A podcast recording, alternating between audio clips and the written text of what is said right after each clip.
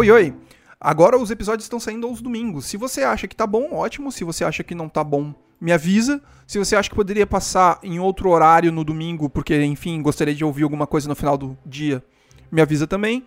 O que eu quero dizer é, domingo de noite, praticamente a gente tem, não tem muito o que fazer, ou então tem que jogar computador, ou então tá vendo TV, ou então, sei lá, tá cansado.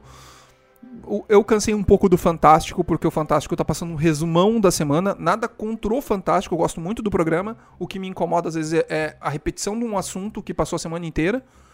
E então, mais uma coisa nova para você fazer. Também final de semana é praticamente só live. E com certeza não tem como acompanhar todas as lives. Ao mesmo tempo que não também. Não, não sei se todo mundo gosta de todas as lives também. Eu mal tenho visto algumas, mas pelo menos tenho o podcast aí para poder, dar uma diversificada no assunto aí. Essa semana eu falei com a Mako, Ana Lage, uma amiga minha de longa data. A gente se conheceu em um evento de anime, enfim. Ela é bem conhecida já no Rio, Rio e São Paulo, principalmente porque ela vivia, desse, vivia nesse mundo de animes, de cosplay, etc., desde 2000, eu acho que 2002, 2003. E atualmente ela trabalha, e eu vou errar com certeza, como figurinista do, das produções da Maurício de Souza Produções. E ela trabalha com teatro praticamente. Uh, inicialmente, inicialmente não, anteriormente eu achava que ela trabalhava na parte de coloração, e, ou então trabalhava também com, com até design de personagens, mas não. Ela trabalha bem na parte de, de, de designer de figurino, né?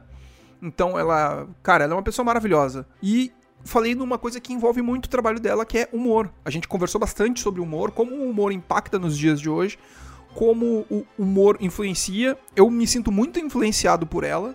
Eu acho ela uma pessoa formidável para quando o assunto é humor e também sobre representatividade. Ela é uma pessoa que sabe argumentar muito bem. E é isso. Dá uma ouvida no episódio da semana, que tá muito bom. Gostei demais de ter batido esse papo com ela. E o PicPay tá me enrolando. Eu tô tentando negociar com eles, tô vendo como é que vai fazer o negócio de plano. É 10 pila, 10 reais, 10 reais, menos que duas, três passagens de ônibus, dependendo de onde você mora. Dependendo de onde você mora, é menos que duas passagens de ônibus. E é isso aí. Ouve aí que tá bem divertidinho. Assim que eu conseguir direitinho resolver o negócio do PicPay, eu coloco aqui os planos, aí a gente vê, sei lá, faz um grupo secreto, influencia nas pautas, enfim. Isso aí, obrigado. Tchau, tchau.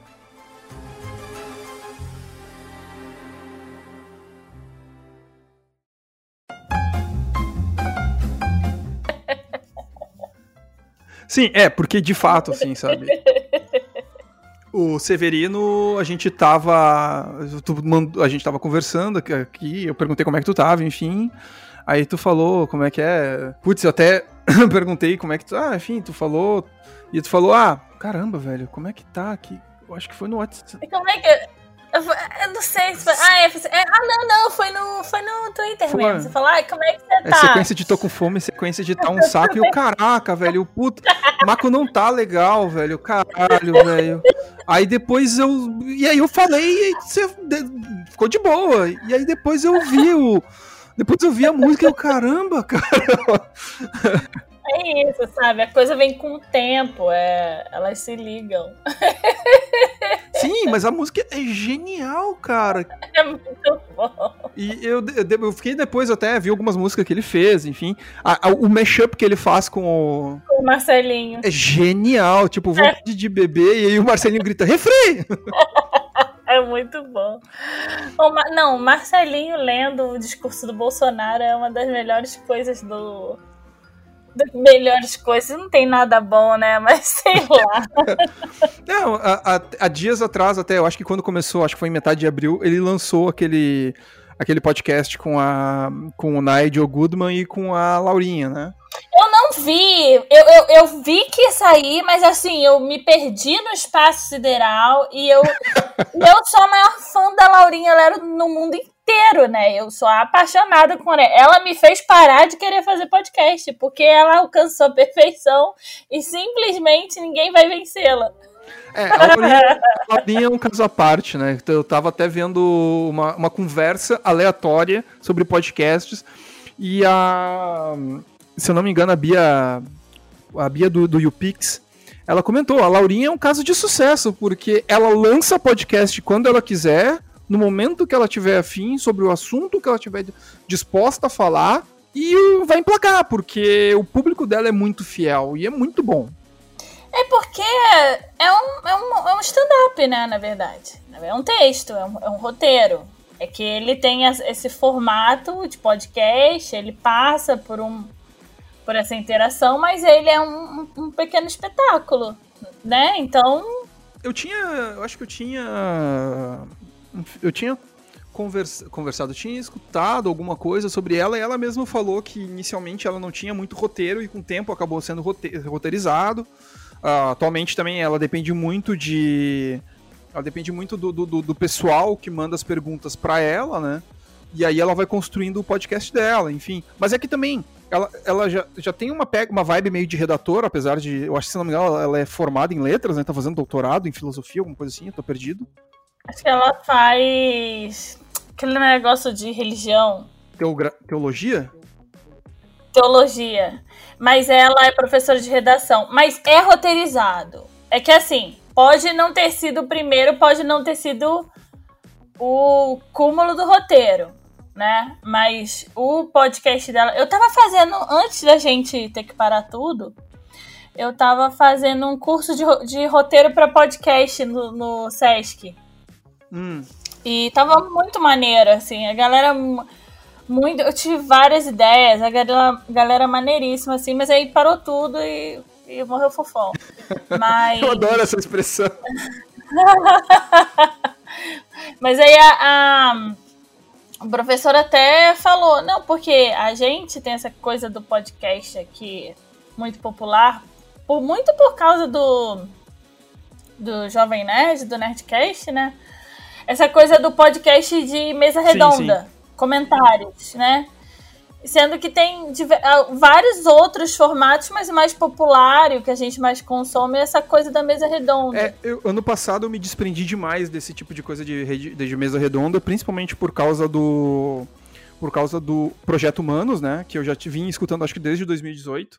Só que ele é bem nessa história de storytelling, meio.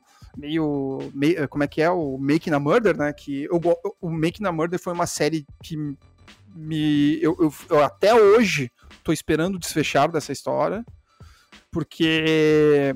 Eu, enfim, porque são muitas coisas que ficaram soltas, aconteceram muitas coisas, chegaram a ponto de incomodar o Obama durante a durante a, a, apresentação da série nos Estados Unidos, né, que eu acho que foi 2015 que, que saiu. E aí, depois disso também, né, o, o, eu comecei a acompanhar outros podcasts que fugiam dessa temática meio mesa redonda também, porque cansa um pouco, né, essa coisa de querer saber a opinião dos outros, né. E aí veio o Presidente da Semana, que eu acho um podcast genial, que ele também tem essa meio, mesma proposta de, de storytelling, contar um pouquinho a, a, a história de algo. E ultimamente eu tenho acompanhado mais coisas como, do, tipo, a Laurinha Lero, claro.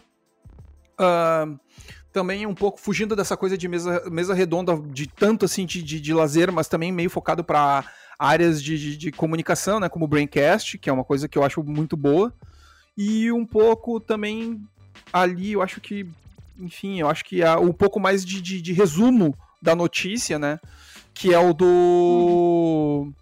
Aquele café da manhã? Não, não o foro de, foro de Teresina. É, o foro de Teresina é um que eu, eu ouço com, semanalmente. Que eu, eu também, mas é que ele continua meio com, com, essa vibe meio mesa redonda. Mas que é o assunto da, da, da Globo, né? Que é com a Renata Lopretti, que ele, ele sai um pouco dessa coisa meio redonda. Ele parece meio um jornal de. como se fosse um jornal de rádio. Pode crer, pode crer. A Alexa já. No negócio da Globo da Alexa já me recomendou algumas vezes, mas eu, eu não, nunca peguei. É, Nunca peguei pra ver. É, é, interessante, assim, ele foge dessa proposta mesa redonda. Eu acho que uhum. o, eu, o podcast, pelo que eu tô achando, assim, ele é um, um, Aquilo que a gente já conversou outras vezes também, até pela produção do. Do, do, é, do projeto aleatório, por sinal. Uh, eu, já deve ter rolado, com certeza, na, na, na abertura desse programa, a, a, explicação de quem é Ana Laje. como, eu conheço, como eu conheci a Ana Laje. Mas é, a gente, a Ana Laje também, a Maco, eu chamo a, a Laje de Maco, ela participou também do projeto aleatório, que os poucos episódios que teve.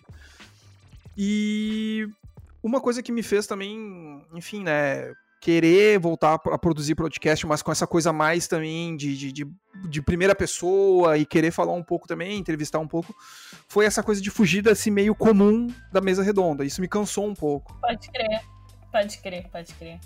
É, você é desse mundo de comunicação, né, né, Rafa? Então é tipo é isso, você vai explorar, você vai explorar mais, cada vez mais você vai permear todos os lugares, assim. Mas é o que eu, eu vejo essa curiosidade em você.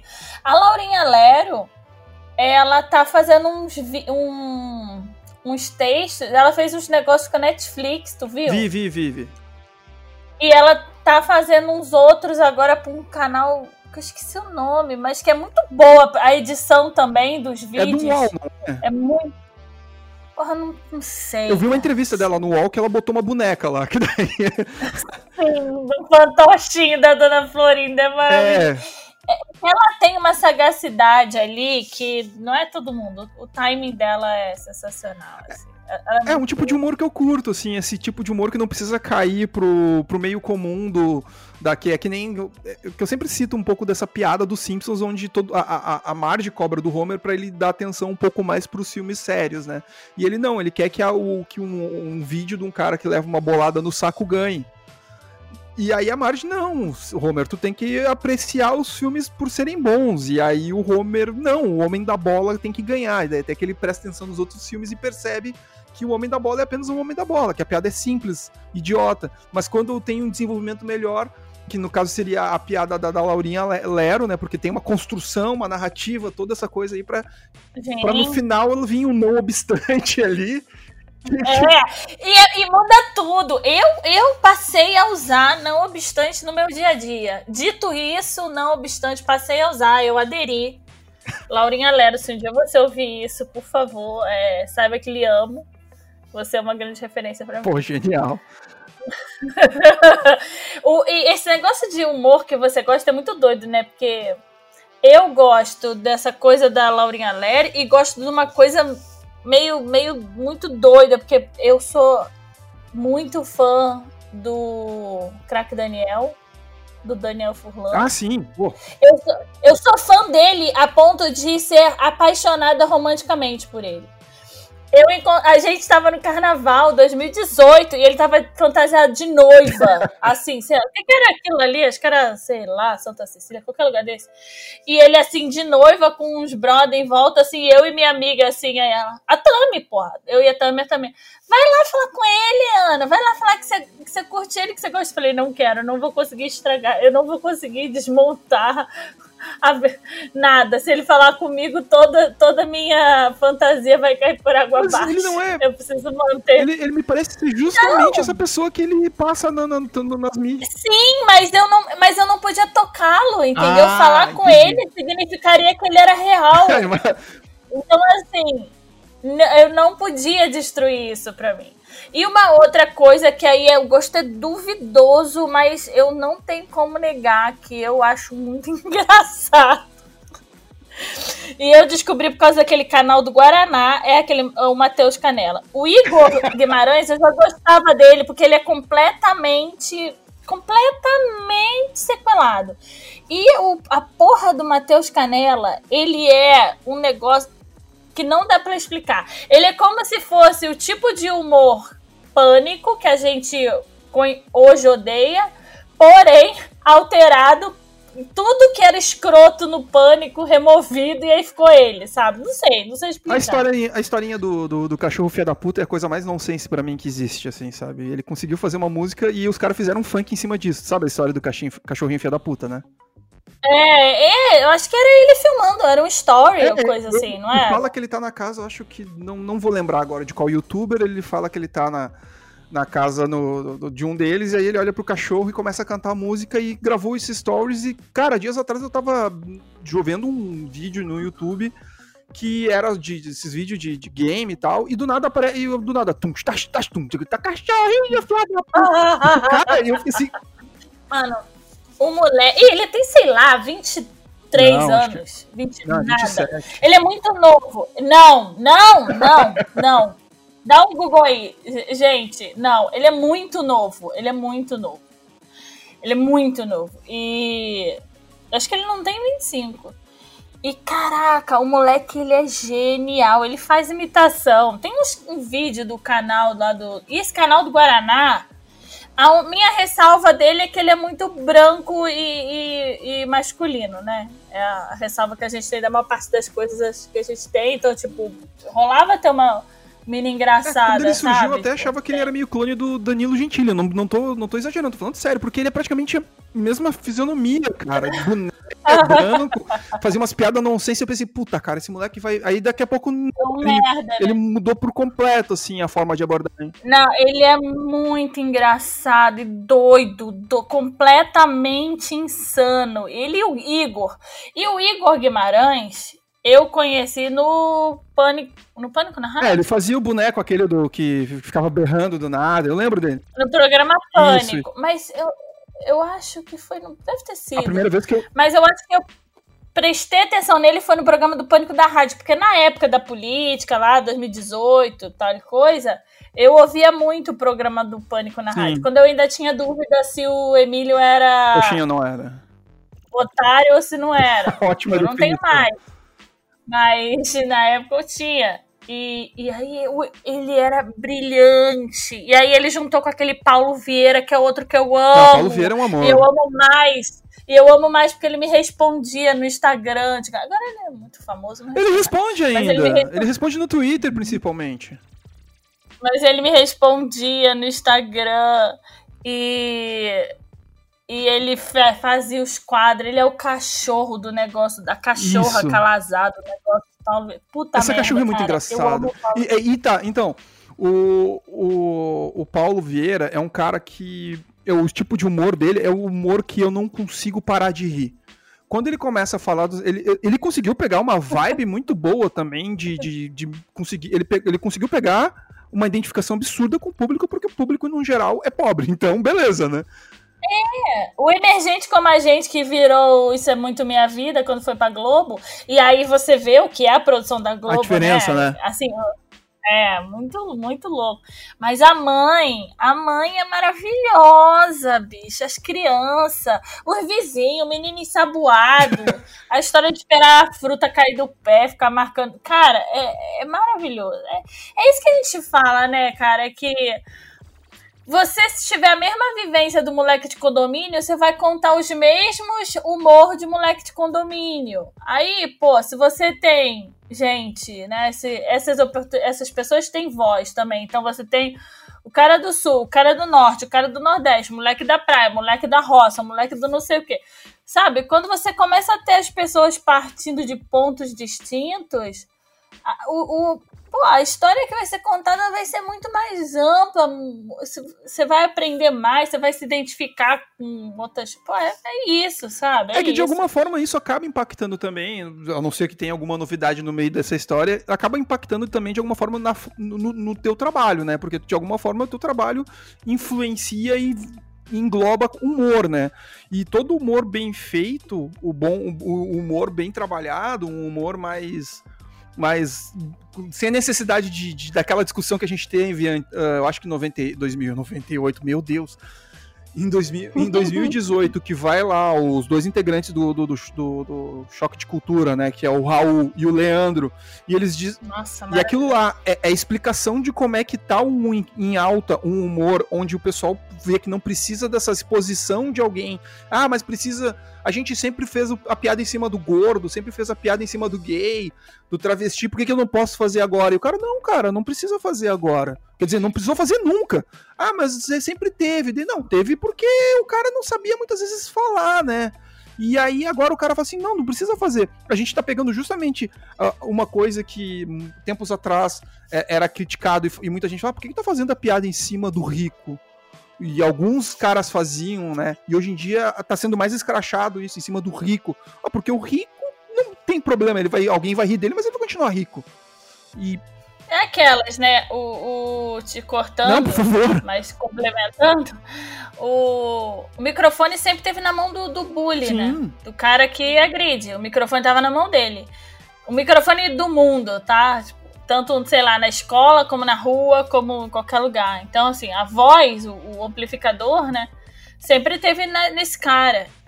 E tudo que resta ao outro lado, que é o oprimido, pra não morrer, ou pra não sofrer, ou pra não entrar em paranoia, sei lá o quê, é rir da desgraça. Então, rir dessa desgraça, rir do esculacho, rir da piada de preto, rir da piada de gordo, rir da piada de loura burra, é, é um jeito de não, não, não perecer, né? Não, não ser. Porque é aquela velha história, ah, se você aceita, se você implica com um apelido, ele pega mais. É isso, mano. Então, assim, se você não rir, isso não passa nunca. E mesmo quando você ri, não passa nunca, mas é aquela, aquela coisa que a gente se engana pra não sofrer tanto. É. E aí chega esses moleque, esses moleque falam umas coisas sem noção, maluca, sem pé nem cabeça. Eu falo pra você, cara, é, é pura preguiça. Eu, eu, eu. E aí você falou do meu trabalho. Pô, eu trabalho no estúdio com outras 150 pessoas e eu não faço quadrinho. Sim. Você fala, ah, trabalha na turma da Mônica. Eu não faço quadrinho. Eu conto história, porque basicamente o que a gente faz lá dentro é contar história. Então, assim, eu trabalho com a parte de parque, então o meu jeito de contar, né, do storytelling é em uma atração, é em um, uma, um brinquedo de um parque, ou no teatro eu trabalho com figurino, então o meu jeito de contar histórias. Quando você conta a história, você tem o um espaço para contar a história. Então, se você é um roteirista e vai escrever um quadrinho, você tem X páginas. E aí a turma da Mônica tem história de 8, história de 16, história de sei lá quantas páginas. Eu escrevo, eu não sei essas coisas mas você tem X páginas para entregar. Quando você escreve uma peça, você tem o espaço da peça para contar a história. Quando você faz uma atração de parque, você tem no máximo uma fila para contar a história, ou você tem numa. Porque num parque o que um visitante quer é sair correndo e brincar. Sim. Então, mas as coisas precisam contar histórias. É que isso é o que faz um parque ser temático. Senão ele é só um parque sem tema, né? Sim, sim, claro. Que tem o brinquedo lá dentro, você pega o ingresso, brinca e vai para casa. Igual o Morenos Parque, sabe? Parque itinerante. Que é legal também. É, um, é, é, é foda, é muito bom, mas não é um parque temático. É, é, é simples, assim. Nenhum é melhor que o outro. É questão de onde é que eles estão atuando. Aí eu fico, cara, os malucos têm, tem, sei lá, 15, 20, 1 milhão de páginas para contar história e só conta as mesmas merda das mesmas histórias. A garota, não sei o que, fica nervosa e bate. Aí vai no médico. Aí o médico é um cara branco, meia idade, careca, um coroa careca caucasiano. Bigode. Aí vai não sei aonde. Aí a garçonete é uma mulher. Hoje a, a questão de ah, botar um negro em posição de empregado ah. já é muito revisado. Mas Sim. aí o que, que acontece? Ao invés de pegar o, o, o coadjuvante lá, o apoio negro, que nos anos 80 era garçonete, ao invés dela virar médica, o que aconteceu foi que ela desapareceu, entendeu? Sim, sim. Não contrataram aquele desenho para outro papel dentro da dinâmica. Então, assim, é, é eu penso que os roteiristas, esses caras que reclamam que ai, muito mimimi, não posso mais dizer nada, eles têm preguiça de pensar coisa nova. E, mano, isso é preguiça. Sabe? Ah, é uma repetição da piada já conhecida, então, né? De alguma Exato! Forma. Uma coisa é você ter, né, falando, eu, eu, eu falo de Turma da Mônica, o, o que todo mundo sabe também os personagens têm um DNA, tem uma coisa ali, cada um tem uma característica, né? Que é assim que acontece com, com personagens desse nicho, né? Eles são muito simples. Ah, o Sonic. O Sonic é rápido e é corajoso. Ah, sabe? Sim, sim. O, o Mickey. O Mickey é amigo e tá disponível para tudo. O Pateta é confuso, estraga tudo. O, o Pato Donald, entendeu? Os personagens são assim, tudo bem, eles não saem daquela idade, então eles não constroem um arco, não tem. É um tipo de personagem que é assim. Isso não quer dizer que a história que ele conta precisa se manter exatamente do mesmo jeito. O mundo muda, umas coisas que eram aceitas não são mais, ainda bem. As coisas precisam ser revistas. A questão de na turma da Mônica, as mães tudo tinha avental, aí agora não tem mais avental. Aí são as coisinhas pequenas que você coloca, tipo, Cebolinha chega correndo em casa Ah, preciso fazer um plano. Aí quando passa pela porta e no desenho você olha atrás assim, aí tá o pai lavando a louça e tá, filho, o que que houve? Não tem nada a ver. Ele tá lavando a louça, nem faz parte da história, mas o que tá retratado lá é um jeito diferente de contar a mesma história, entendeu? Sim, é, é, é uma tentar normalizar coisas que muitas vezes não são vistas como normais, né? É, é, exatamente, é contar de forma normal, natural, é naturalizar, é ressignificar.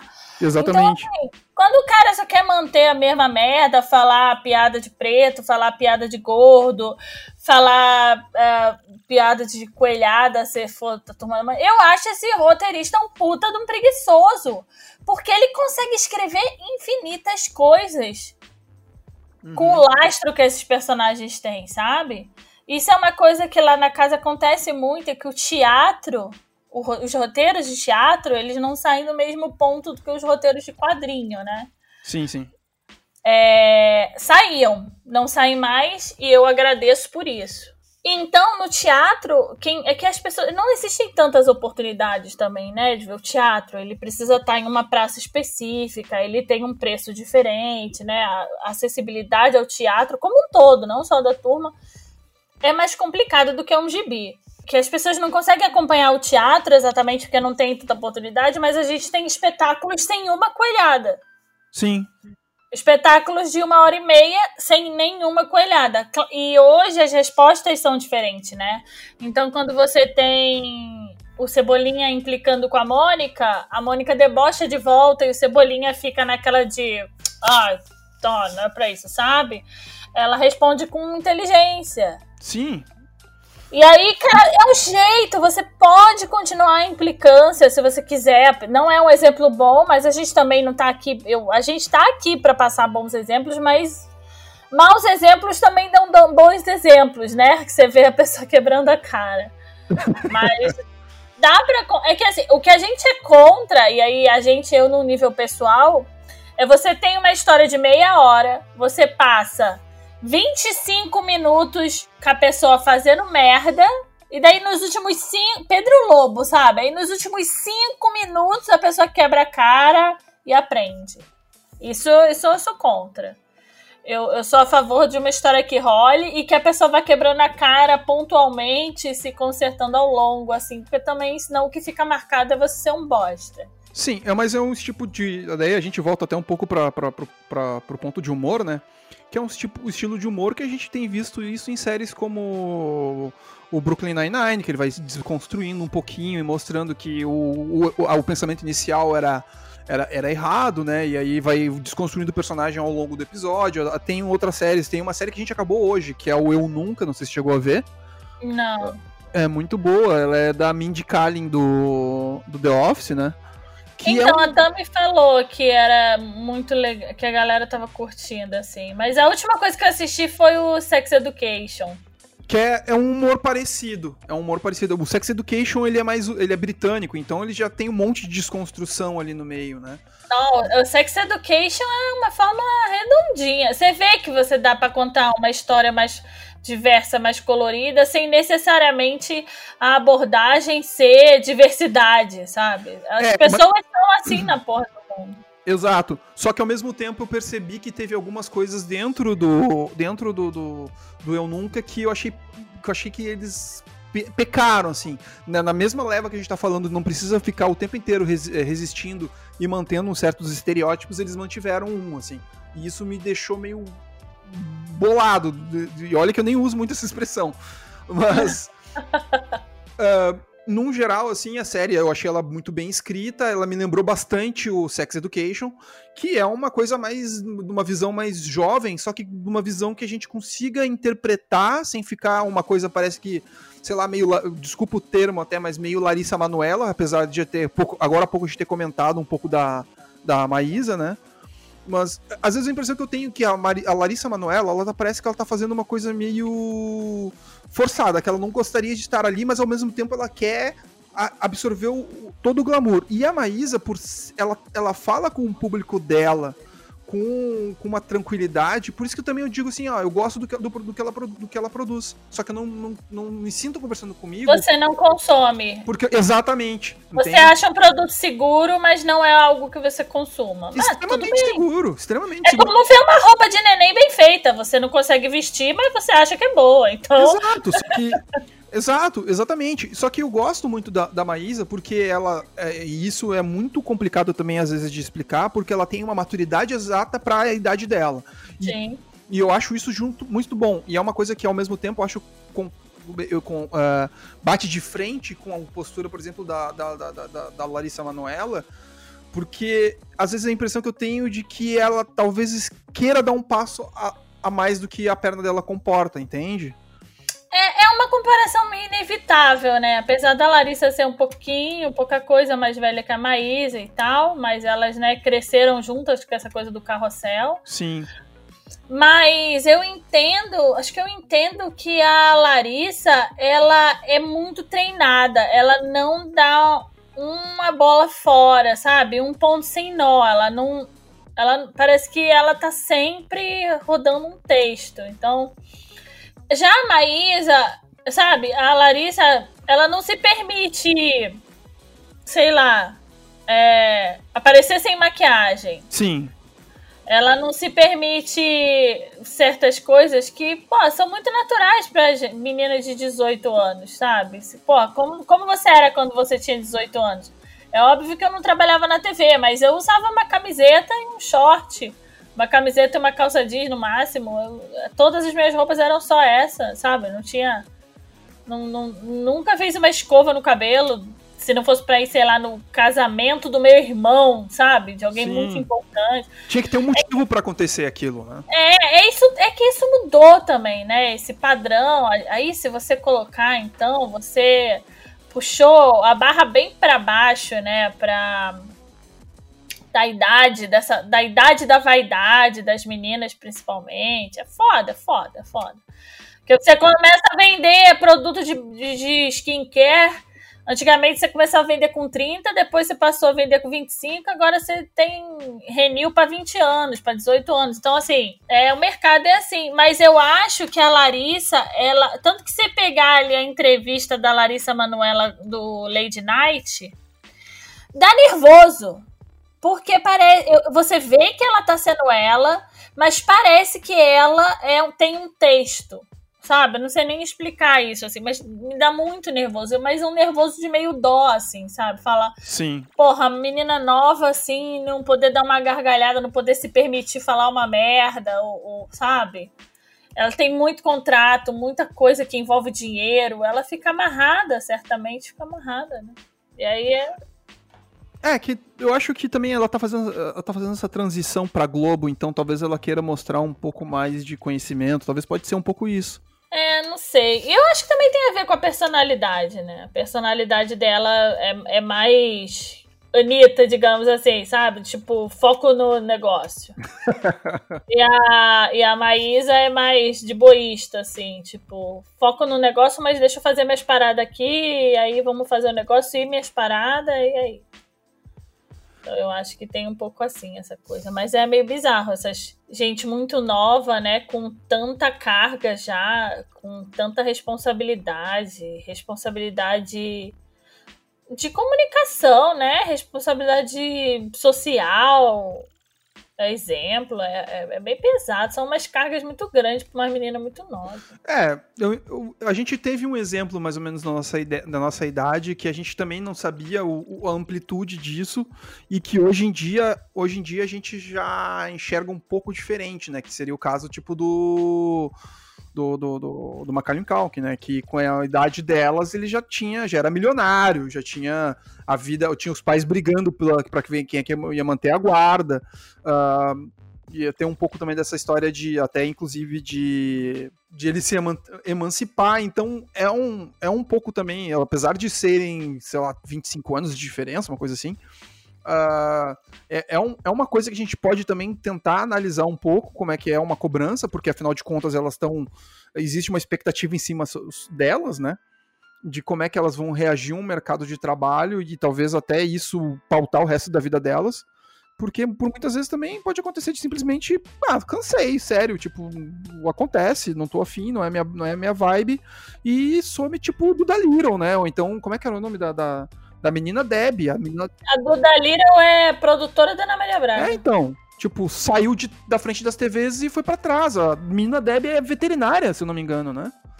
A Blossom é cientista, né? É, a Blossom foi cientista. Ela, ela tem um PhD em neurologia. Não, não, não. Biologia. Agora eu não vou lembrar. Agora, tô confundindo a, atri, a atriz com, com, com o personagem do Big Bang Theory. Né? É, não, mas é assim. É que, pô, Macaulay Culkin, ele foi. Porra, Macaulay Culkin sai com Michael Jackson, né? Então não consigo dizer que tipo que, que tipo que rolê que essa merda rolava, foda.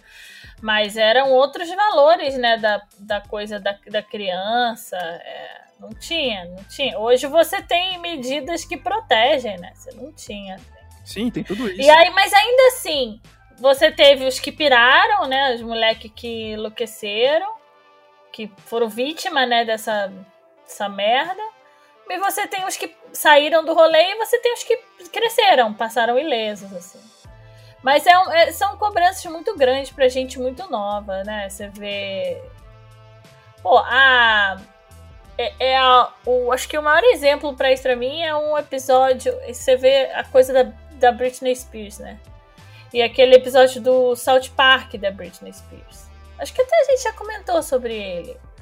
Que é um episódio que ele se passa no. Quando teve o show da Britney do VMA. VMA? É VMA, né? E o show era tipo. O show que aconteceu de verdade foi péssimo. Ela parecia que estava medicada. Ela teve um, um, uma desenvoltura muito fraca, muito ruim, né? De palco. E aí a história Sim. do South Park era que ela tinha. No South Park, ela tinha dado um tiro na cara, estourou metade da cabeça, assim, da boca para cima. Literalmente, ela ficou só com a mandíbula, assim, no pescoço para baixo. Da boca para cima, ela não tinha mais. Só que ela não morreu. Aí ela foi fazer. Pode crer. Aí ela foi fazer a apresentação do, do VMA sem a metade da cabeça e tudo que as pessoas falavam era que ela tinha ido muito mal na apresentação e ninguém reparou que ela não tinha metade da cabeça. Então, assim, o, o foco das pessoas para onde tá, né? Sim. Então é, é doideira. E aí o, os meninos lá, que eu nunca sei o nome de, deles, mas eles reparam que. Reparam que ela tá sendo que ela não tá bem, né? Dentro do sim ou do não, eles reparam que ela não tá bem e tentam resgatar ela, fugir com ela, e os paparazzi continuam atrás dela. Aí ela ainda muito mal fugindo, aí tiram uma foto e ficam reparando a pata de camelo dela, porque a calça dela tava apertada. Credo. Importa, tipo, a vida da mulher é uma merda, ela não tinha. É, e a vida da mulher lá era representada com ela não ter metade da cabeça, ter dado um tiro na própria cara. É, isso é muito. Isso, esse estilo de, de, de narrativa é muito South Park mesmo. É, e aí no final o, os caras eles falam: não, a gente precisa sacrificar a Britney Spears, ela precisa morrer, assim como Fulano, Ciclano, Beltrano. E é o que precisa acontecer pela colheita, sabe? Metem uma coisa muito louca, assim, fala, não, senão não vai ter colheita esse ano. E, e ela precisa morrer. E aí eu não sei se eles conseguem matar ou o que que acontece, mas aí, assim, no final eles resolvem com a Britney e chegam à conclusão de que a próxima vítima seria a Hilary Duff. Que era a pessoa que tava na moda na época, assim, a jovenzinha da moda que veio. Caraca, onde é que foi parar isso? É, nossa, eu, eu, juro pra você, eu nunca esqueci esse episódio. Ele é muito, muito bem estruturado, assim. Sabe, o jeito de contar a história, fala merda. E tem essa coisa, né, que eu, que eu acho que eu mandei. Já, é que tem muito tempo que eu vi isso, mas eu vi uma crítica ao Big Bang Theory, que era essa coisa do falar merda, depois dar o. É, era um vídeo, uma crítica, assim, que você fala, é racista, aí depois tu dá uma fala assim do cara falar, ei, você tá sendo racista. Aí o cara, ah, não, foi mal, foi mal. Tem até um nome esse, esse troço, que eu não sei, eu não sei essas coisas de nome. Pois é, eu acho que eu vi alguma coisa assim, e eu acho que. É. Eu, é, que, é, que é um, é um jeito de você manter a porra da piada racista no rolê. Mas... Sem. É, só que passar pano pra si mesmo, assim. Tipo. Mas é, é, que várias séries acabaram. Tu acabou de explicar um, um modus operandi de muitas séries, e isso me incomodou demais em muitas delas. Eu desisti delas. Tipo, tipo, Big Bang Theory foi uma série que eu acabei desistindo porque eu era muito fã. Eu gostava demais. Só que aí eu comecei a perceber que muitas vezes eles estavam se tornando como se fossem séries antigas da, da, dos anos 90 por, pela repetição de piadas, assim. Onde eles criticavam o fato deles mesmos não conseguirem nunca, muitas vezes, saberem agir em sociedade, sendo que poderia, sei lá, tipo, ter piadas nerds mesmo, assim, sabe? Tipo. Tem, eu não vou lembrar agora qual é a série, não é o IT Crown, me falaram que tinha outras séries que elas acabavam tendo conteúdos muito mais nerd, e quando eu digo nerd é de discutir sobre séries, ou então discutir sobre, sobre jogos, discutir sobre, enfim, o um, um, universo que de alguma forma a gente está inserido nisso, né? Uh, eu digo eu, tu, porque, enfim, uhum. tu, tu vai a trabalho, eu iria pelo menos. Fale por você. O, ah, mas o, mas é, é, é, eu acho que isso é muito dessa coisa, de novo, de, da boca de quem tá. Quem tá com o megafone, né? Da boca de quem tá saindo a narrativa. Porque o Big, Big Bang Theory claramente era alguém não nerd contando histórias de nerd é, baseados em estereótipos de nerd muito rasos, Sim, então, é né? É justamente isso. Tô dizendo que as coisas não sejam nerd, não seja que não sabe chegar na mina, não tem queijo social. Várias pessoas não têm, os nerds os não nerds, dá pra ter isso. Não, é, não. O que... Mas é que fica limitado a um cosplay escroto, a falta de vergonha, a não conseguir beijar ninguém, a estranheza. Era isso que me incomodava na série, porque muitas vezes a discussão era, era simplesmente coisas que eram muito preconceituosas e no final eles falavam assim, ah, eles falaram isso em Star Trek. E, cara, nada a ver, assim, com, com, com o andar da série. E isso me incomodou. E eu desisti. Você não tem a impressão que é, essas séries, elas, elas eram engraçadas, porque essa é a impressão que eu tenho, assim, que elas eram engraçadas até eu me tocar em qual era nas coisas que davam graça para ela, tipo assim, até eu tomar a pílula azul, sabe? Ela é engraçada até eu ver que na verdade eles só estão repetindo estereótipo, Sim. que tem essa parada de disfarçar racismo. E eu sempre me pe pegava até com um pouco de culpa, porque, se não me engano, o Big Bang é do mesmo cara do Two and a Half Men, não é? O Isso, é dele mesmo. Lá. Porra, e Two and a Half Men não presta. Simplesmente não serve para nada. Só pra ser capa de comunidade de orgulho de ser hétero, né? Sim. Não serve pra merda nenhuma. E aí eu fiquei pensando assim, eu falei, cara, não é possível, eu tô gostando disso aqui, não é possível que seja tão diferente assim. Aí depois você olha, não é que é diferente, né? É, por, é o fantoche que é diferente, porque o cara que tá manipulando é o mesmo. exatamente, é porque isso é uma coisa que eu, eu, não, eu acho que foi num, num podcast que eu tava ouvindo sobre The Office. Aí eles falam assim, ah, o, o The Office é uma série que talvez se hoje ela fosse feita hoje em dia ah, acho que justamente isso que a gente tá falando agora do, do que tu falou da piada ser pesada, enfim. Mas eu acho que a construção do The Office era de mostrar que existem pessoas escrotas e existem as outras pessoas para dizer tu tá sendo escroto. E o o The Big Bang Theory tinha um pouco disso também. Mas tem séries onde eu percebo que a produção é praticamente a mesma e ela não sai disso, ela continua nisso. O humor, ela tende a ser. Um humor sempre aquela coisa. Uh, tem que zoar alguém e sem, às vezes, perceber que tá sendo ruim, entende? Tá sendo uhum. bully. E tem séries que vêm e, cara, tipo, muito bom. Tem uma série que a gente tava acompanhando agora, que é o Superstore, que é da, da mulher que era. Fazia a Betty a Feia, né? Nos, nos Estados Unidos. Eu vi alguma coisa, eu vi alguma coisa do Superstore, que é tipo um Walmart. Né? Isso, é muito bom, porque os escritores, eles estão é eles estão criticando o, o exagero ao mesmo tempo que eles estão criticando as pessoas que não fazem nada. Então, eles estão, de alguma forma, te mostrando um caminho, assim, né? Do, do, do, humor, sem alguma, sem de alguma forma falar assim, ah, não, olha lá aquele gordo escroto, ele não tá falando isso, ele tá assim, não, cara. Tipo, tem o cara bobão, que por muitas vezes é o cara bobão, que é o... Isso é uma coisa que eu tô percebendo também com frequência, né? O, o, o, o homem. É, aí vai cair na. Mas o cara que sempre foi visto como o galã, ele sendo deixado de lado e sendo visto como um cara idiota e, o, e as minorias ganhando mais, mais falas. Isso para mim é muito bom, eu gosto disso, eu consigo ver o desenvolvimento. Isso me faz querer acompanhar mais séries, né? Não, eu, eu, você tava falando do The Office, o, o, o, The Office, a mão do The Office era muito ruim no começo. Sim. O Michael. É, é, tanto que eu tinha muito mixed feelings, assim, porque no final, a Tami assistiu o final de The Office, ela nunca tinha visto. Aí ela fica emocionada e tal. É, no negócio, na cena do casamento lá, né?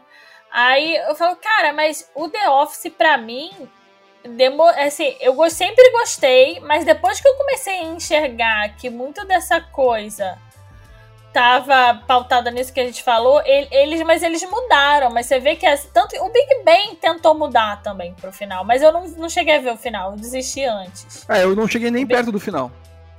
É, o Big Bang tentou mudar, porque aí o Sheldon fica com a. Com a Amy. Com a, com a menina, aí a, o outro lá fica casado com a gostosona o, o, o Raj, eu não sei se ele acha que ele tem alguém, não sei, mas eles tentam melhorar essa coisa, assim, sabe? Aí começa a falar da perspectiva das meninas, mas ainda assim é muito ruim, mas eles tentam, entendeu? O, a série sentiu. Você vê que a série sentiu. E o The Office sentiu muito, sentiu muito, assim. É, tanto que o Michael, ele de repente é um cara meio legal. Ele vira um cara meio legal, assim. Ele, ele passa a ser um merda com a vida dele, né? Você vê que ele não tem amor próprio, ou coisa assim. É, mas o. Isso, isso foi uma coisa que eu descobri depois, né? Que o, o, a primeira temporada e depois até metade da segunda, ela era muito pautada pelo The Office do, da, da, da Inglaterra, o original. Do Nick Gervais e, lá, e, né? Isso. Só que pra Inglaterra a piada fazia sentido. E aí quando eles, quando eles veem que aqui tá. No, no, no, aqui, aqui eu digo na. Quando na América começa a cair o pessoal começa a abrir um pouco a mão, eles começam. Aí eles começam a fazer o Michael sem noção, mas o Michael sem noção, onde tu vê que no final ele sempre quis ser um cara legal, ser um cara que as pessoas gostassem dele, meio Homer, assim, sabe? Ele faz as idiotices dele, mas não é porque ele é mal, mal, malvado, ele é um cara que tenta, tenta, sei lá, ajudar, mas ele tá, não percebe o tamanho do erro dele, e aí que vai tendo a diferença isso que me faz gostar da, do, do, The Office, quando depois que a, a, série engrena. Quando tu percebe que, na realidade, o Michael só quer que as pessoas gostem dele, mas ele nunca quis ser um cara escroto. Tá, ele dá as derrapadas absurdas gigantes dele, né? Sim. Mas é isso que faz a construção do, do personagem, para mim, ser um personagem legal, que me faz me afeiçoar a ele, assim. Sim, dá pra escrever coisa legal com, com temas, né? Você tem umas séries muito boas. O próprio Brooklyn Nine-Nine, o Aquela outra, o Community, é muito bom. É... A Community era uma série muito você boa. Tem, você, dá, você tem espaço, né? Se você parar para pensar, você tem espaço para fazer uma coisa boa. Esse negócio, essa fixação da galera com Friends, por exemplo, me irrita muito, porque eu, eu acho legalzinho Friends, eu assisti muito, mas é mais aquela coisa do, do, do da memória afetiva. Porque hoje, quando eu ah, paro ah, pra ver que é uma série toda branca, realidade é nenhuma, é a fantasia do que a gente queria que fosse. Me incomoda, sabe? É, é, justamente isso. A impressão que eu tenho é que Friends todo mundo gostava porque todo mundo queria morar em Nova York num, num apartamento. Num apartamento gigante com os amigos e nunca vai trabalhar, né? É, e o sonho perfeito, assim, porque eu nunca curti, consegui gostar tanto assim de Friends. Aí, por exemplo, até a Lisa Kudron essa semana, semana passada, agora não vou lembrar, perguntaram para ela se como é que seria hoje em dia, o dia o Friends, né? Porque estão tentando a todo custo fazer um, um, um, revival, uma coisa assim. E ela falou: não, se Friends fosse gravado hoje em dia, não seria com, só com pessoas brancas e não teria metade das piadas. Então ela sentiu. Se Friends fosse gravado hoje em dia, talvez fosse bom. É, então, talvez fosse bom, exatamente. Ela sentiu o impacto, né? Ela sentiu a, a cobrança da realidade, né? Que o povo deve ter falado para ela, pô, eu gostaria de ver Friends. É que, sei lá, quando eu era, quando eu era mais novo, assim, eu tentava gostar muito mais de Seinfeld. Hoje em dia, eu, eu o pouco que eu vi Seinfeld, eu, eu gostava mais, eu acho que porque o Seinfeld tinha um pouco tinha um humor mais, sei lá, mais de se ferrar mesmo, né? É, eu e... nunca, nunca. Seinfeld nunca me pegou, assim, nunca. Nunca fez minha cabeça. Não foi um lugar que eu. Eu gostava até daquele, daquela série da Christine que passava na Warner, e era um horário que eu tava em casa, ou de New Christine, uma coisa assim. The New Adventures of New Christine? É, assim. é bem boba. Na verdade, eu acho que se eu assistisse hoje de novo, eu ia ver que era bem boba. Mas eu acho que só a protagonista ser uma mulher e não ser mais um cara, e ela, e ela ser, ter a falha, as falhas dela e tal, e ser meio, meio doida, assim, eu acho que eu já. Eu, eu acho que isso já. É, bem, identificação, né? Você eu tava eu conversando tentei... com um amigo hoje sobre meu sobrinho e tal, que meu sobrinho gosta, não gosta de ler. A pegada dele não é sentar para ler um livro, uma revista. Ele gosta de futebol, gosta de andar de bicicleta, gosta de, de, de quintal. Ou tem praia, Sim. mora na praia. Nem videogame, ele não tem videogame, não fica em, muito YouTube. É claro que se puder, ele fica, mas ele não. Sim, essa criança nasceu no ano errado, né? Hã? Essa criança nasceu no ano errado. então, é, que ele mora, mora no interior, na, na praia, no, no, na ah, região dos lagos. Então, o que ele tem? Ele faz a escolinha de futebol do Flamengo, ele joga pra caramba. Pô, Pô que massa. É a paixão dele, assim, né? Ô, cacete! Eita, desculpa, os gatos caíram na porrada! Eu tomei-lhe um susto. Jogaram os troços adesivos tudo pra baixo. O... Então ele. E aí, eu tava falando, porra, ele é negro, né? Minha, minha irmã é preta, as minhas crianças tudo também, minhas irmãs. Então, tipo, eu tava falando com um amigo meu que até esse, esse lance do, do João Pedro hoje, a gente fica é foda, né? Então a gente fica voltando, voltando, olhando para o mundo e olhando quanto tá perto da gente, o quanto tá perto dos Sim. meus. É óbvio que as vidas elas têm os, os valores foda, todas elas, mas quando o negócio fica muito perto assim de você, dá um pânico, né? E, e aí eu ficava falando, cara, eu não sei porque eu tenho muito medo do que ele pode vir a passar, do que ele passa e eu não tô para ver, eu não tô para proteger, de questão de racismo mesmo e tal. E eu, ainda mais como a tia branca, a avó é branca, então assim, várias paradas a gente realmente não, você não tem como, você tem como tá lá para receber, e você tem como infiltrar, hackear por dentro, sei lá, né, dar referências. Esse meu amigo ele tava falando, porra, dá referência para ele, seja a tia que enche ele de parada, de quadrinho, de livro, de tudo e tal. Dá tanto que uma hora, num dia de chuva, que ele não puder jogar bola nem correr lá embaixo, ele vai pegar um livro. Sabe? Sim. E aí eu tava falando, porra, mas eu dou livro. E aí essa agora é o momento da autocrítica. Eu falei, cara, gibi esse moleque tem desde que nasceu, sabe? É, tem sete anos que ele tem o gibi que ele quiser, ou coisa assim. Mas aí veio muito assim, pensando, cara, mas ele não se vê no gibi da turma da Mônica, sabe? Ele não tá ali. Nenhuma daquelas crianças é ele. Então ele não vai parar pra chamar atenção para olhar. Agora, a hora que ele vê lá o Maio Morales, a hora que ele vê um Pantera Negra, umas história legal de gente que parece fisicamente com ele, né? Mas às vezes eu fico pensando essa coisa lá da representatividade importa. As pessoas elas acham que basta você colocar um personagem na cor da, diferente de branco, né? E, cara. É só tocar uma etnia e era isso aí. É. Né? E, cara, não é isso. Importa porque se metade da galera ali for preta e metade não for, tipo, se metade for igual que é no país, você chama atenção dessa criança para cultura, você chama atenção dessa criança para leitura, você chama a criança, sabe? Agora ele não se vê, ninguém parece com ele. A gente adora ver a princesa escolher qual princesa que é a gente. Mas porque a gente tá se vendo ali, entendeu? Então, assim, num, é, é, é, num, numa perspectiva estreita, assim, olhando muito raso, tipo, o que poderia ser uma isca para essa criança se atrair por um, por um conteúdo, é você tá falando a língua dela, é você tá falando com personagens parecidos com ela, né? É, até se a cor favorita do boneco for a mesma cor favorita dele, sabe? Isso vai criando as conexões e aí ele vai procurando drogas mais pesadas, né? Quem sabe uma literatura, assim, de repente vai escrever, vai, vai desenhar.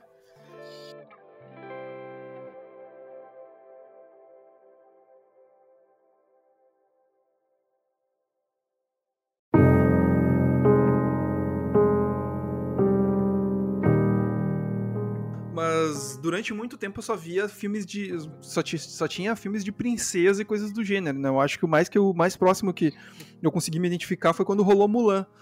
Mas quando saiu Lilo Stitch, eu não sei explicar. Até hoje eu consigo me identificar de uma forma absurda com esse filme. Porque você é o Eu não Stitch. Aquela louca, não.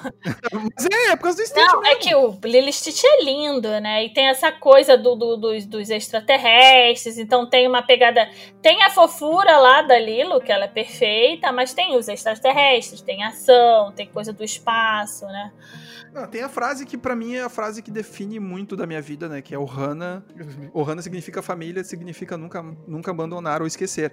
E eu sempre. E tem a coisa da porra dos personagens não ser branco, né? É, também tem isso. Nossa. É muito isso. Tipo, o, o Cobra Bubbles é negro, eles são. Porra, todo mundo é havaiano, todo mundo é no mínimo brown, né? É, eu, Então, tem isso. É, a única personagem branca que tem é a insuportável da garota que implica com a Lilo, a Ruivinha. Aquela- Então, assim, foda-se, mano. Gente branca é tudo uma merda mesmo. Inclusa, sabe? É, eu sei como é que é o negócio. Então, é aí quando você começa a ver, e aí você começa a contar uma história de amor entre as irmãs. Ainda tem a coisa do par romântico, né? E, e da, da irmã da Lilo não poder se dedicar a um romance porque ela tem ela é muito nova e tem as responsabilidades, mas você vê que o foco ali é o amor fraterno, é o cuidado, é a família. Pô, é muito bonito Lilo Stitch, é muito foda. Sim, Marco, eu vou ser obrigado a perguntar uma coisa que, cara, eu, eu tinha todo feito um roteiro e, ironicamente, esse roteiro foi indo certinho e se adaptando. Eu tinha pensado em conversar contigo sobre humor e Tô solteira sim, pode avisar qualquer coisa, meu, manda o currículo, tá? Aquela Não, tá valendo. Olha, ainda mais. Não, pelo amor de Deus, não. Me deixa. Ó, caiu na, caiu na Vila Ana lá de Fuzila. É o que a gente sempre diz. ah, mas aí que tá. A pergunta que eu. Que, que, pra meio que pra fechar esse nosso papo aqui, porque, nossa, foi muito bom quando eu vi. Cara, eu pisquei duas vezes já, quase tá fechando uma hora aqui já. É o que a gente faz, né, Rafael? Ah, quem mandou, né? Manda bem pra caramba. É praticamente assim. O, o meu- esse podcast que eu tenho feito, ele sempre tem uma coisa meio que pra reclamar. E atualmente, ah, eu teria a perguntar é, ah, como desfecho é, a- o, o isolamento de alguma forma acabou acontecendo, ele acaba impactando com todo mundo. E eu- o papo que eu queria ter contigo também era mais voltado pro humor, porque tu tem muito mais conhecimento sobre isso, também sobre a visão de minorias também, que tu trabalha muito ligada nisso, com o lance de representatividade. Eu acho que tu é uma pessoa muito boa pra conversar sobre esse tipo de coisa, mas o que que tá impactando de fato nesse, no teu dia a dia, como foi pra meio que pra gente fechar um pouco e fechar, né, a- o nosso papo aqui, que, nossa, muito obrigado, adi- já adianto muito isso, que é o quanto isso impactou no teu dia a dia, Ah. o quanto isso tá, tu percebe que tá impactando também em relação, até em relação ao humor, e inclusive nas minorias também, e pode soltar o verbo, tu tem o tempo que tu precisar. O que tá mais, tipo, fudendo a minha cabeça é eu tá consideravelmente bem, segura, dentro da minha casa, num trabalho que me, me colocou em home office, que me dá assistência, que não mexeu no meu salário, que não mexeu no salário de ninguém. E eu olhar pro lado de fora e tá vendo um, um projeto genocida, sabe? É, eugenista. O que fode a minha cabeça é eu ter que cuidar de mim, não ter como cuidar dos outros e tá vendo as coisas acontecerem e ter essa, essa para sempre essa sensação de. Porque eu tenho umas sortes, assim, eu, eu, eu, eu, eu sou muito sortuda em muitos aspectos. E um deles é que eu não tenho nem nenhuma condição mental, assim, sabe? Não, não tenho ansiedade, não tenho. Bem, Sim, não diagnosticado, vai. Eu acho que não tenho mesmo. É, tá- se eu tivesse, eu acho que já teria. Já teria batido, né? Mas, não, sabe, não tenho depressão. E eu tô vendo meus amigos é, sofrendo com depressão, com ansiedade. Porra, como você falou, né? Então, esse é um lugar que eu tô bem. E então, eu, apesar de estar sozinha, morar sozinha, estar sozinha, eu tenho levado o isolamento até bem, conseguindo fazer o meu trabalho, conseguindo criar, trabalhar com, com arte, retomar coisas de arte que há algum tempo eu tinha parado, por trabalhar tanto para cliente, né? Sim. Estou retomando o meu autoral. Então, assim, se eu recortasse o indivíduo Maco, né? O indivíduo, Ana Laje, o CPF, eu ia estar tá bem. Tirando que eu não vou na rua e não vejo meus amigos, eu ia estar tá bem. Agora, quando você dá o zoom out e vê a merda que o país que a gente tem hoje, o governo que a gente tem hoje, a gestão tá fazendo com o povo, tá fazendo com a população, a população preta, a população pobre, sabe? A galera do interior, os mais, os mais vulneráveis de todos estão na mão. Então, e aí isso bate, porque nem ir na rua protestar rola, entendeu? Porque você tem um senso de responsabilidade. É, eu acho que é só por isso ainda que muita coisa tá acontecendo. Porque se de fato tivesse rolando protesto na rua, eu acho que muita coisa já estava bem diferente. Porque ele, esse, essa pessoa que está aí como presidente, ele está se aproveitando da situação que as pessoas não podem sair pra rua protestar e está atacando o ficha do jeito que dá. Sim, ele estica a corda até a puta que pariu. Essa história do Enem. Hoje o caso do, o caso do assassinato do, do, do menino João. Sim. Cara, porra, tudo, eu, eu, já chorei bem por Campos, é, onde eu morei, é, a minha adolescência, minha juventude mais velha, né? Onde eu fiz faculdade e tal. Tá em lockdown, não tem mais um, um leito na cidade e você vê gente na rua, apesar de tudo fechado, mas você não tem como cobrar que essas pessoas vão para casa, baseado no, no, na fala do, do, do energúmeno, do, do boçal, do presidente, sabe? Eleito democraticamente. Então, assim, se eu fechar o olho, e aí isso é uma coisa que eu tenho que fazer eventualmente para não, para não cair nesse nesse, nessa vala para sempre, porque eu, eu tô bem. E aí isso dá aquele remorso, né? Dá aquela ressaca. Sim. E é foda a gente tá fazendo um trabalho. Eu tô fazendo um trabalho que é de criatividade, que é de contar coisa boa, que é de, de fazer entretenimento. Só que, cara, quem vai usar isso, sabe? Sim, te entendo. Quem depois de tudo acabar vai ter dinheiro para ir no parque? Se divertir com o brinquedo que eu fiz para ele se divertir. Sabe? E aí, sabe que eu fico, puta, quem vai ter dinheiro vai ser o filho da puta que tá fazendo merda.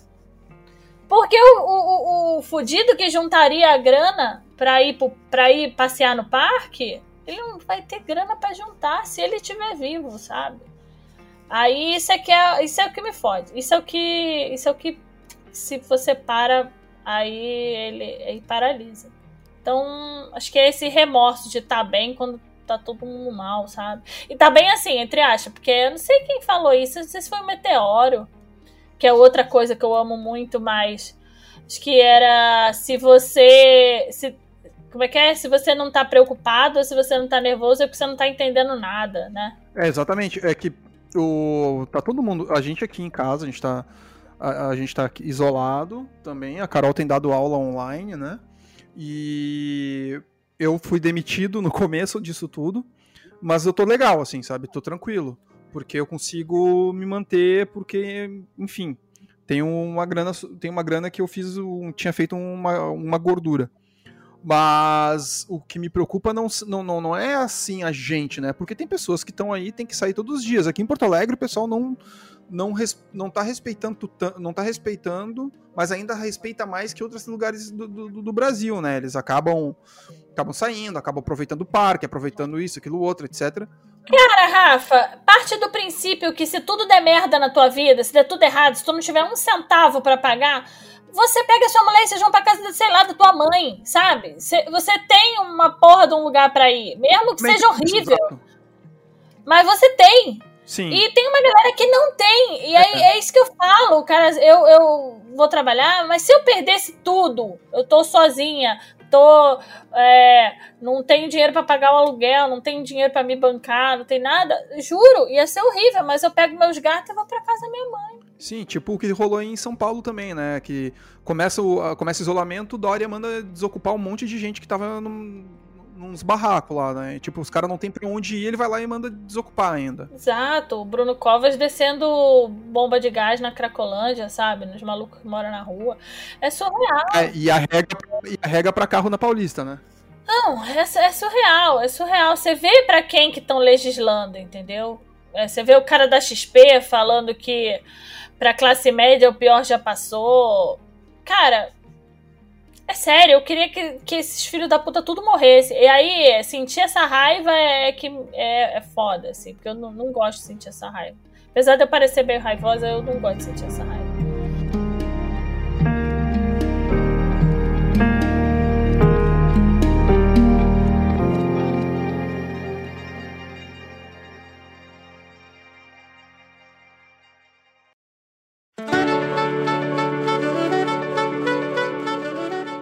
Acabou, acabou. A gente falou bastante coisa sobre série, falou bastante coisa sobre humor.